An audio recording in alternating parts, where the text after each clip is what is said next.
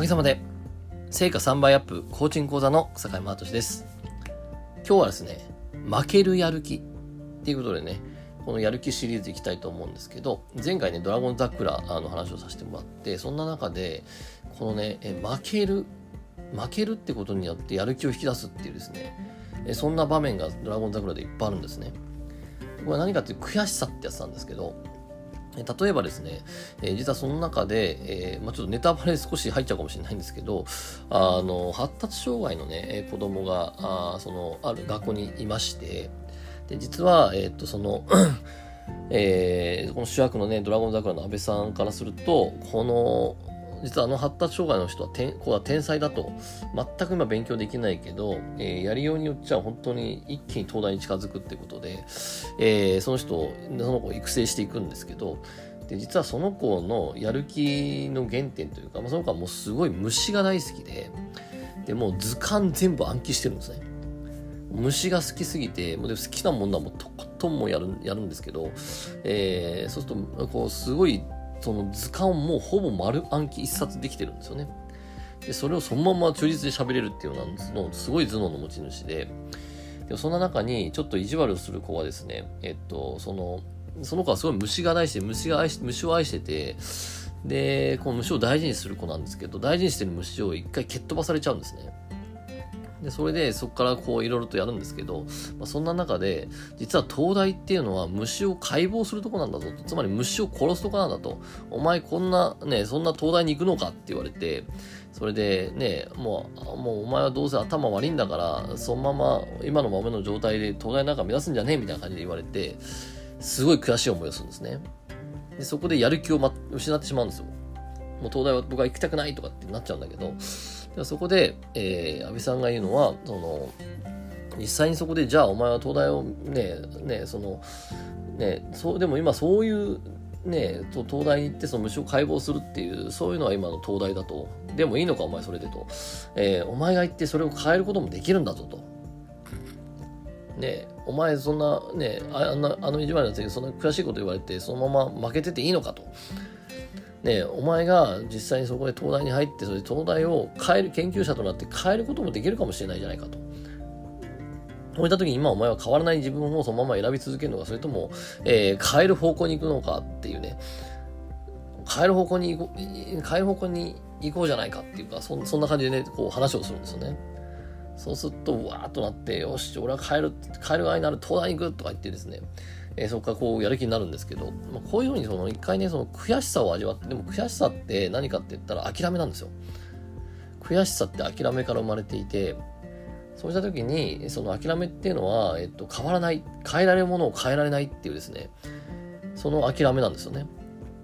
でも、世の中にはそうやって変えてるものがあるから今の現実はあるし、ルールがあるわけですよね。ってことは、ルールを、ル,、ね、ルールは変わらない側にいるんじゃなくて、ルールを変える側になるっていうね。えそこにこのやる気をね、この見出していくっていうですね、えそういう提案をしていくんですよね。で、この、ね、この放送家でもいっぱいあって、例えば、えー、自分の娘なんかすごくわかりやすかったんですけど、この娘に、娘は卓球クラブに通っていて、で、そこでですね、えっと、最初やる気なかったんですね。僕自身がもともと卓球やってたんで、教えて、ね、僕も一緒に混ざってコーチとしてやってたんですけど、全然やる気にならないですよね。でもあることをしてから、急に家でや卓球をやるとか言い始めて、家で卓球を始めて、えー、あの、食卓のテーブルでね。で、何、何があったかって言ったら、結構試合をやって試合に負けるっていう経験をしてから、やる気になったんですよね。試合をやって試合に負けるっていう経験です。で、次の試合またあるって言った時に、よし練習しようってなったって。で、これドッジボールもさ、ドッジボールも試合やって負けた後からもう朝練始めたんですよね。朝練始めて。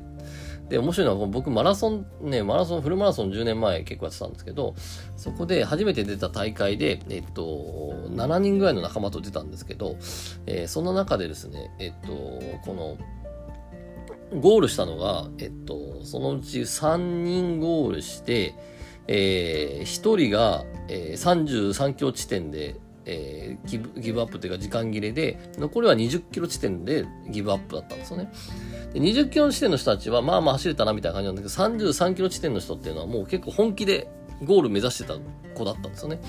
ですごい悔しかったみたいで、実はその後終わってから、あの、その後ですね、えー、マラソン続けてるのって、えー、一人しかいなくって、その真ん中の子なんですよ。33キロ地点で、ね、悔しさを味わった子だけ今まだ続けてて、しかもサブ4って言ってですね、あの、めちゃくちゃ練習しないと取れないスピードで、今続けてんですよね。やっぱ人って、その、やっぱや、このややる気っていろいろあるんですよ。悔しさって大事で、その時に僕らコーチとして作れるのって、この、えー、期限の力っていうのを使うとよくって、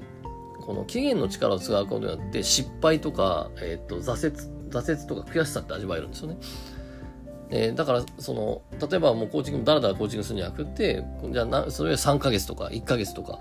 えー、もしくは毎回2週間後どうするかっていう、まあその次のセッションまで何を実現しますかっていうことをやって、で、それでそこに対して、えー、ちゃんとその答え合わせをすると。それ実現できましたかって答え合わせした時に実現できなかったってなったら、えー、そこに対して、えー、この、できなかったっていうですね、現実を作るわけですよね。でもそのままでいいのかと。その、このまま続けますかと。ね、えっ、ー、と、変えていく人間なんでしょっていうここをですね、ここをしっかりやっていくってことなんですよね。でそうすると、その悔しさが、えー、実は、えー、この、負ける、一回負ける、負けてしまう。でもその、そこからやる気を引き出せるっていうですね、えー、ことが起こるんで、えー、その、しっかり悔しさ作ってますかと。相手に悔しさを作るっていうのも一つ大きな大事なもので、えー、いろいろ手段はあるけど、一つはその期限の力を使って、えー、その期限で実現できなかったっていうことをしっかりと、しっかりとですね、こう、まあ、もちろん実現できていいんだけど、実現できなかった実現できなかったことをしっかりと味わってもらって、そこから悔しさを発動させるっていうのは、えー、一つ面白い方法だなっていうふうに思いますね。はい。で、あとね、もう一つは環境なんです。で、この環境については次話しますんで、えー、楽しみにしてください。えー、それではね、今日もありがとうございました。えー、気に入ったらぜひフォローお願いします。それでは、さようなら。